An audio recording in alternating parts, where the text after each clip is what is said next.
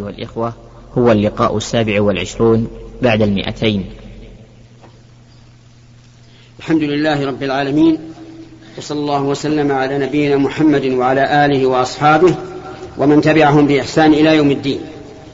أما بعد فهذا هو اللقاء السابع والعشرون بعد المئتين من اللقاءات المعروفة باسم لقاء الباب المفتوح التي تتم كل يوم خميس. وهذا الخميس هو الثامن عشر من شهر ذي القعدة عام تسعة عام عشرين وأربعمائة وألف. نفتتح هذا اللقاء بذكر محظورات الإحرام أي الأشياء التي تمنع بسبب الإحرام. وذلك أن من حكمة الله عز وجل أنه جعل للعبادات شروطا لا تتم إلا بها. وجعل لها موانع أي ممنوعات تفسدها أحيانا وهو الأصل. الأصل أن الممنوعات تفسد العبادات لكن قد لا تفسدها أحيانا لسبب. محظورات الإحرام هي الأشياء التي تم تمتنع بسبب إيش؟ الإحرام. فأما الأشياء العامة فإنها ليست من محظورات الإحرام. الفسوق نهى الله عنه في الحج قال لا رفث ولا فسوق. لكن هل هو من محظورات الإحرام أو هو محظور على كل حال؟ الجواب محظور على كل حال. إذا ليس من محظورات الإحرام. اترك اللحية يا رجل. اتركها. طيب نبدأ محظورات الإحرام. منها حلق شعر الرأس. فلا يحل للمحرم بحج أو عمرة أن يحلق شعر رأسه. والدليل قول الله تبارك وتعالى ولا تحلقوا رؤوسكم حتى يبلغ الهدي محله. والتعليل لأن شعر الرأس يتعلق به نسك. ما هو النسك؟ الحلق أو التقصير عند الفراغ من الحج أو العمرة. فلو حلقه المحرم ما بقي محل للنسك. ولهذا حرم على المحرم أن يحلق شعر الرأس. فأما شعرة أو شعرتان أو ثلاث فلا يسمى حلقا. ولهذا لو سقط من رأس المحرم شعرة أو شعرتان أو ثلاث شعرات أو أربع فإنه لا يعتبر فاعلا للمحظور. لأن هذا لا يسمى حلقا لا في الشرع ولا في العرف. هذا واحد. ومن المحظورات الجماع. لقول الله تعالى فلا فمن فرض فيهن الحج فلا رفث ولا فسوق ولا جدال في الحج. لا رفث الجماع. مقدمات الجماع مثل الجماع. يعني المباشرة التقبيل الضم تكرار النظر لشهوة كل هذا حرام في الإحرام. بل أشد من هذا أن عقد النكاح حرام. يحرم على المحرم أن يعقد النكاح.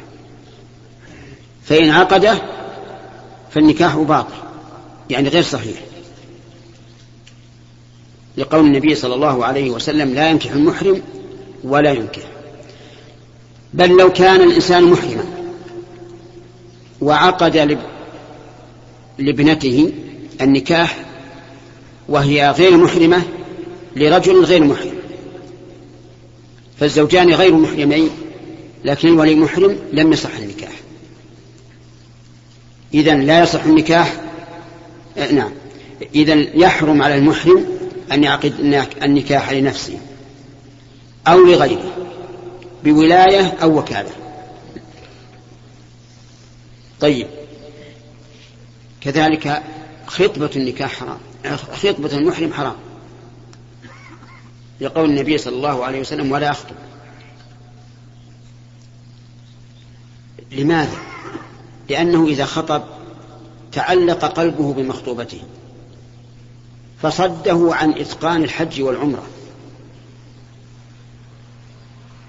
وقد قال الله تعالى فإذا فرغت فانصب. كم هذا محظورات؟ حلق الرأس الجماع عقد النكاح خطبة النكاح. هاتوا. المباشرة التقبيل الضم. كل هذا حرام في الإحرام. من محظورات الإحرام الطيب. فلا يجوز للإنسان أن يتطيب بعد عقد الإحرام. أما ما بقي من الطيب الذي تطيب به قبل عقد الإحرام فلا يضر. الدليل على تحريم الطيب على المحرم. قصة الرجل الذي وقصته راحلته وهو واقف بعرفة. يعني هو على بعير وسقط ومات. فجاءوا يستفتون النبي صلى الله عليه وعلى آله وسلم. فقال لهم اغسلوه بماء وسدر وكفنوه في ثوبين ولا تخمروا رأسه ولا تحنطوه. أربعة أشياء. اغسلوه بماء وسدر ثانيا كفنوه في ثوبيه يعني في إحرامه. لا تجيبون كفن جديد لا يكفن في إحرامه كما يدفن الشهيد في ثيابه التي استشهد فيها. الثالث لا تخمروا رأسه. والرابع لا تحنطوا الحنوط أخلاط من الطيب يوضع على جسد, جسد الميت في مواضع معروفة. ثم قال فإنه يبعث يوم القيامة ملبيا. يخرج من قبره يقول لبيك اللهم لبيك لبيك لا شريك لك لبيك. إذن الطيب على المحرم كمل حرام إذا كان بعد عقد الإحرام. أما إذا كان من الطيب الذي تطيب به قبل أن يعقد الإحرام فلا بأس به ولا يلزمه أن يزيله. دليل هذا قول عائشة رضي الله عنها كنت أرى وبيص المسك في مفارق رسول الله صلى الله عليه وعلى آله وسلم وهو محرم. وبيصه يعني بريقه ولمعانه هذا من محظورات الإحرام. من محظورات الإحرام قتل الصيد. قتل الصيد يعني الحلال البري المتوحش طبعا. ثلاث قيود. أن يكون بريا وأن يكون حلالا وأن يكون إيش؟ متوحشا طبعا. يعني ليس من, الم... من الذي يألف الناس كالدجاج مثلا. هذا لا بأس به. طيب.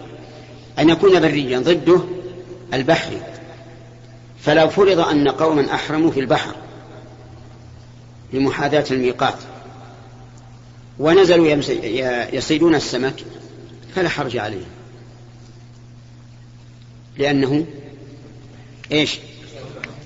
بحري. طيب الثاني الحلال. فالمحرم وإن كان بريا وصاده المحرم فلا شيء عليه.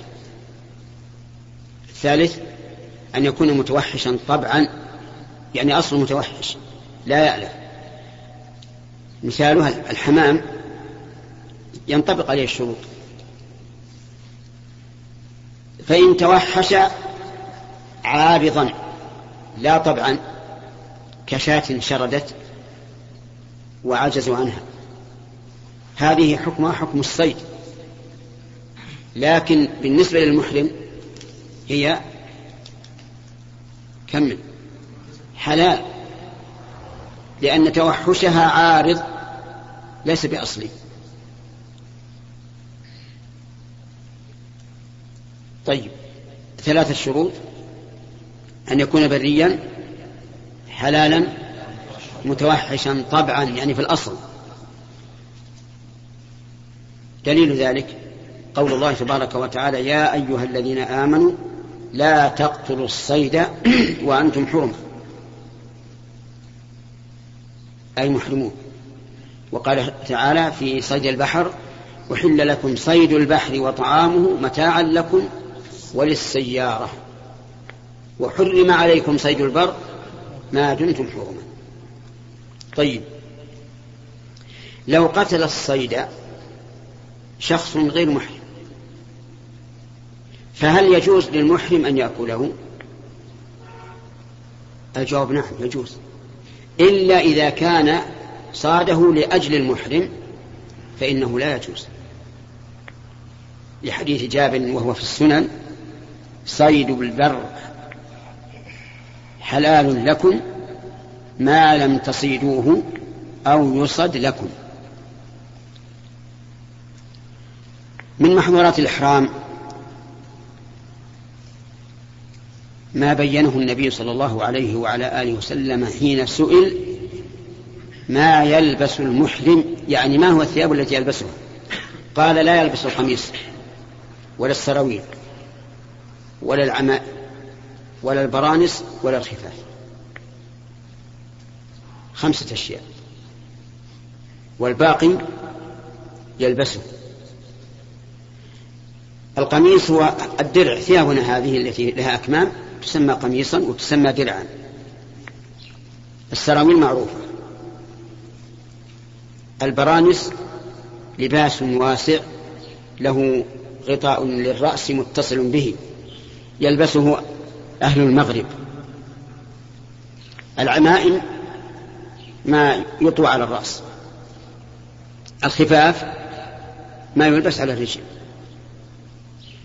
قال النبي صلى الله عليه وعلى آله وسلم إلا من لم يجد إزارا فليلبس السراويل. ومن لم يجد نعلين فليلبس الخفين. فاستثنى هذا للحاجة إلى ذلك. طيب آه لباس النعل المخروز جائز أو غير جائز؟ كيف ليش ما تجيبون؟ جائز. لأنه ليس من ليس من من هذه الممنوعات الأربعة. القميص البرانس العمائم الخفاف.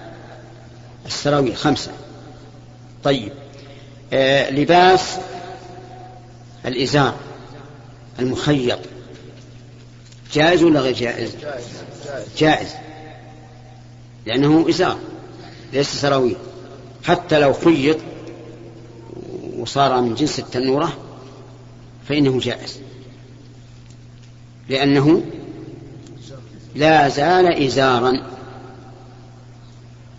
والنبي صلى الله عليه وعلى آله وسلم لم يقل ولا الإزار المخيط قال ولا السراويل. طيب آه لو لبس رداء مرقعا فيه آه رقع مخيطة يجوز أو لا يجوز؟ جائز. لأنه ليس قميصا ولا من هذه الخمسة. فاعرف ما حدده النبي صلى الله عليه وسلم واقتصر عليه. طيب لو لبس غترة.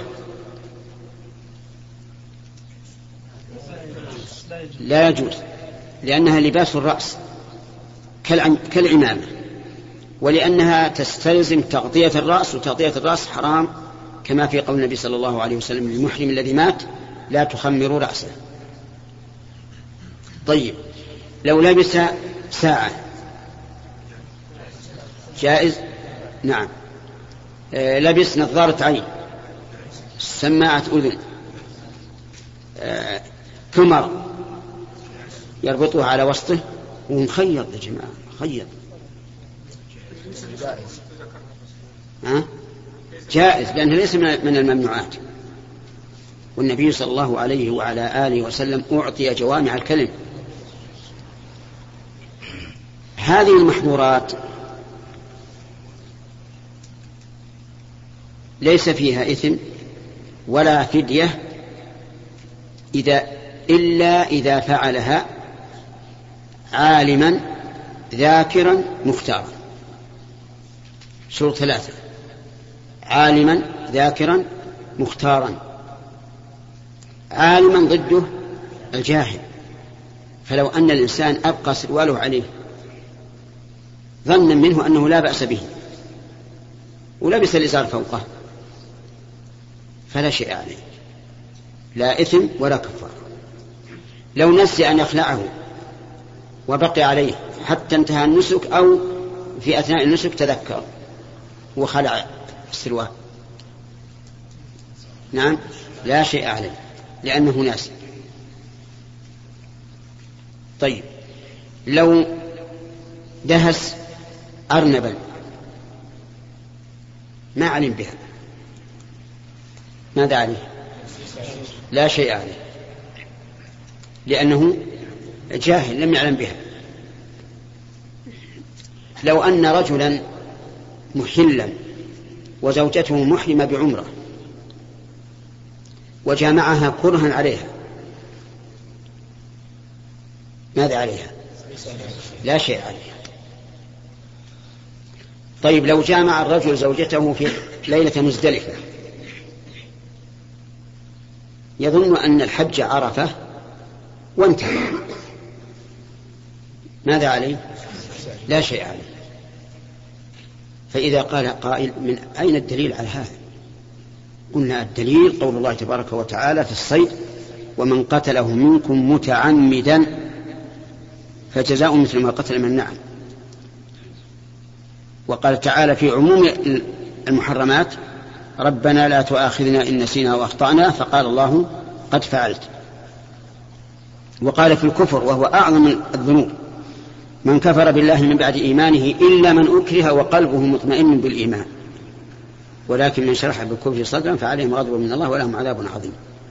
فإذا كان الرجل إذا أكره على الكفر وهو أعظم الذنوب فلا شيء عليه فما دونه لا شك أنه من باب أولى. وهذا من نعم الله عز وجل أن يسر على العباد ولم يؤاخذهم بما أخطأوا به ولكن ما تعمدت قلوبهم. والعلماء الفقهاء رحمهم الله لهم في ذلك تفاصيل ليس عليها دليل لا من القرآن ولا من السنة. ما هي؟ إلا اجتهادات أو أخذ بعمومات مقيدة بالآيات الأخرى التي يسقط بها الإثم والفدية والجزاء عن من كان ناسيا أو جاهلا أو مكرها ولنقتصر على هذا القدر حتى يتسع الوقت للأسئلة. نبدأ باليمين ولكل واحد سؤال. ويقدم الضيوف على أهل البلد. عندك سؤال؟ يلا تفضل. اسأل. شيخ المحرم إذا كان مثلا آه، ورق الشجر أو أخذ بعض أوراق الشجر لكي مثلا يوقدها للتدفئة مثلا إذا كان الجو باردا هل يجوز له ذلك أم لا؟ أولا اعلم أن قطع الشجر ليس من محظورات الإحرام ولا له تعلق بالإحرام. قطع الشجر متعلق بالمكان فما كان داخل حدود الحرم فأخذوه حرام. للمحرم وغير المحرم. وما كان خارج حدود الحرم فأخذه حلال للمحرم وغيره. وعلى هذا فالأشجار التي في عرفة مثلا. لا بأس بأخذها للمحرم وغير المحرم. والتي في منى مزدلفة حرام على المحرم وغير المحرم. إلا الأشجار التي غرسها الإنسان فهذه حلال. ولو كانت داخل حدود الحرم. وأما قولك أنه يأخذ الأشجار للتدفئة فالأشجار الخضراء ما فيها تدفئة. ما فيها إلا دخان يعميك. نعم. على كل حال اليابس ما له حر خذه ولا حرج عليه نعم.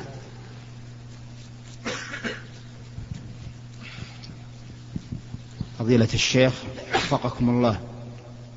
يرى الإنسان المسلم من الشباب عموما تساهلا في أمور الدين كسنن, كسنن الرواتب وغيرها مما يغيظ قلب كل مسلم.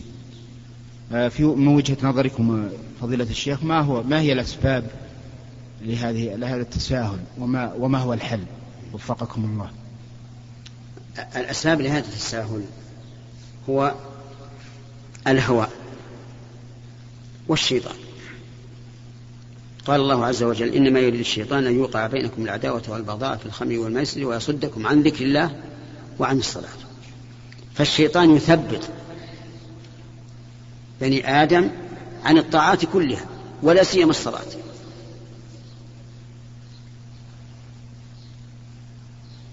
ولا ويقاوم هذا قوة الإيمان بالله عز وجل والرغبة فيما عنده. لأن الإنسان إذا علم أن الحسنة بعشر أمثالها مدخرة له في يوم هو أحوج ما يكون إليها. لا مال ولا بنون ولا شفاعة إلا بإذن الله عز وجل. فإنه يحرص. وإذا تأمل أنه لا بد من, من, من ملاقاة الله عز وجل. كما قال تعالى يا أيها الإنسان إنك كادح إلى ربك كدحا فملاقيه. كلنا سنلاقي الله عز وجل. ويكلمنا.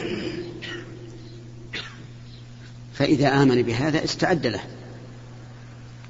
ثم هناك أيضا أسباب لهذا التهاون وهو كثرة المغريات. في وسائل الإعلام وغير وسائل الإعلام. التي أوجبت للقلوب أن تكون قاسية والعياذ بالله. فعلى الإنسان أن يحرص على ما ينفعه ويستعين بالله عز وجل ولا يكسل وأن يسأل الله الثبات. وإذا نزغه من الشيطان نزغ بتثبيط عن واجب أو حظ على محرم فليستعذ بالله من الشيطان الرجيم. قال الله تعالى وإما ينزغنك من الشيطان من الشيطان نزغ فاستعذ بالله. نعم. يمين. الحمد لله والصلاة والسلام على رسول الله اللهم صل وسلم فضيلة الشيخ أشهد الله على محبتكم والحاضرين فيه. وسؤالي حبك الله جزاك الله خير. ما حكم شراء الذهب من محلات بيع الذهب عن طريق بطاقة الصرف الشبكة السعودية حيث أن بعض المحلات يوجد بها جهاز لهذا الغرض؟ وهل هذا من التقابض؟ يسأل يقول إذا اشترى ذهبا فهل يكفي أن آه، يعطيه بطاقة الصرف؟ الجواب نعم إذا بشرط أن يكون تحويل المال من حساب المشتري إلى حساب البائع في نفس الوقت. فإذا كان كذلك فهذا قبض أما مجرد شيك ولو كان مصدقا فليس بقبض ليه؟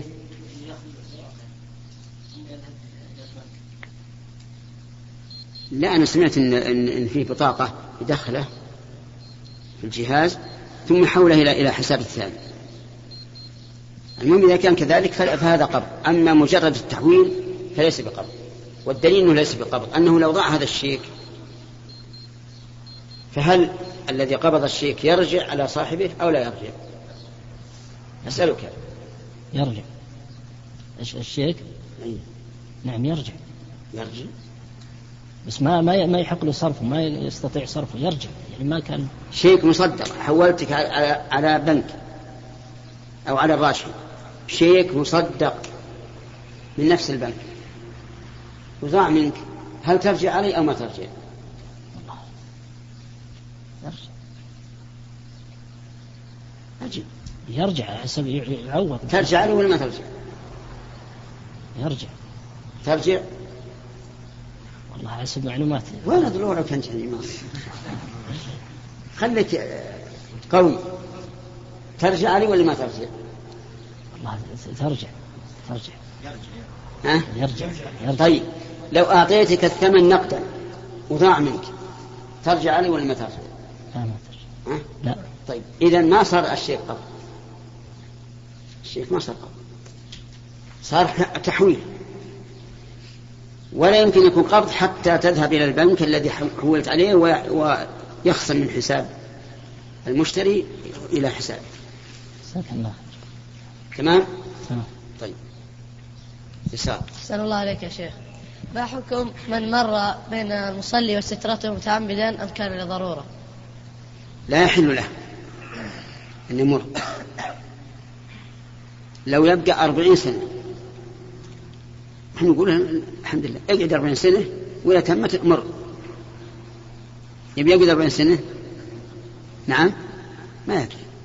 النبي صلى الله عليه وسلم قال لو يعلم المار بين يدي المصلي ماذا عليه لكان أن يقف أربعين خيرا من أن يمر بيديه نعم الضرورة مثل لو اشتعلت النار في المسجد وهرب الإنسان. فهذا ضرورة. حتى المصلي يجب عليه أن يهرب نعم. يمين. أسألك الله يا شيخ هل يجوز أخذ مبلغ من المال مقابل الإجابة على سؤال بحيث يلقي السؤال على مجموعة من الطلاب والذي يجيب إجابة صحيحة يأخذ هذا المال هذا المبلغ من المال؟ نعم. يقول لو ألقى شخص سؤالا على جماعة وقال من أجاب صحيحا فله ألف ريال. هل يجوز لمن أجاب إجابة صحيحة أن يأخذ ألف ريال؟ نقول نعم. يجوز لأن هذه جائزة ما هي رهان. هجم علينا أسد كاسر هذا الزمن. إيش؟ ب... هجم علينا أسد كاسر هذا الزمن. بأسه شديد وبطشه أشد. ألا هو آلآفة الخطيرة شبكة الإنترنت التي انتشرت بين الشباب وانتشرت المقاهي في كل مكان. واللافت بالنظر أن معظم الذين يذهبون المقاهي هم هؤلاء الشباب. فأي آفة هذه؟ افتونا وشكرا. ماذا يحصل من هذا الانتر الانترنت؟ فيها خير وفيها شر. أليس كذلك؟ لكن أيهما أغلب؟ الشر أو الخير؟ أما لأهل الخير فلا يرجعون إلى الشر. وأما أهل الفسق والشر فهم يرجعون ويجدون بغيتهم. ولهذا يجب أن أن يكون لها ضوابط. ضوابط تحبس هذا الشر وتبقي الخير. وهذا لا يكون إلا من جهات عليا يمكنها أن أن تمنع أو لا تمنع. نعم. عندنا مقولة تبارك علينا يا فلان. نعم. فإذا كانت لا تجوز فكيف التوفيق مع قول أسيد بن حضير؟ ما هذه بأول بركاتكم يا آل أبي بكر؟ نعم. جزاك الله يقولون كلمة تبارك خاصة بالله عز وجل. وأما آه نزلت فينا البركة حين نزلت أو ما أشبه ذلك فلا بأس بها. لكن تبارك بهذه الصيغة يقولون إنها خاصة بالله. والعوام لا يقصدون المعنى الخاص بالله أبدا. وإنما يقصدون بقولهم تبارك علينا أن أنه حصل في مجيئك بركة وخير. ثم هذه البركة إن كانت بركة صوفية بمعنى أن البركة في شخصه فقط فهذه حرام. وإن كان البركة أنه أسدى إليهم علما بأن جلس وعلمهم مثلا أو نفعهم بمال فهذا حق. وإلا فهو كذب لا يجوز. بسم الله الرحمن الرحيم. فضيلة الشيخ تقام صلاة الظهر أحيانا في بعض المدارس وأحيانا يعلم من بعض الطلاب أنهم يصلون بلا وضوء. فهل الأفضل ترك المجال لمن أراد أن يصلي في المدرسة يصلي ومن أراد أن يصلي في بيته يصلي؟ إذا علمنا إذا لم يكن في المدرسة ميضاءات تكفي فنعم. أعطوا الطلاب الحرية وكل إنسان على نفسه بصيرة. أما إذا كان فيه محلات تكفي فلا فالطلاب لا بد أن يصلوا لأنه ما له عذر. الطلاب المتعمدين بلا وضوء يصلون. لا هؤلاء يؤدبون. وينبغي أن يؤدبوا أدبا بين الطلاب. بالإيقاف أو بخصم درجات حسن السيرة والسلوك أو ما أشبه ذلك. شيخ أحيانا ما يعلم يعني نفس الطالب أنت تقول أنت تقول الآن يعلم. يعلم على يعني الكل لكن بالتفصيل ما تقدر تعلم بالكل. وش يدريك؟ من جهة الطلاب يعني يخبرون في كثير من الطلاب ما يصلون ما يخلي إذا أخبرك وثقت بخبره من باكر أعلن هذا الرجل. أعلن مخالفته نعم. فضيلة الشيخ هل المرأة تزكي في الذهب الذي في يدها؟ نعم. الذهب الحلي المرأة تجب به الزكاة إذا بلغ النصاب والنصاب خمسة وثمانون جراما. فمن تبلغ هذا الحد وجب عليها أن تزكي.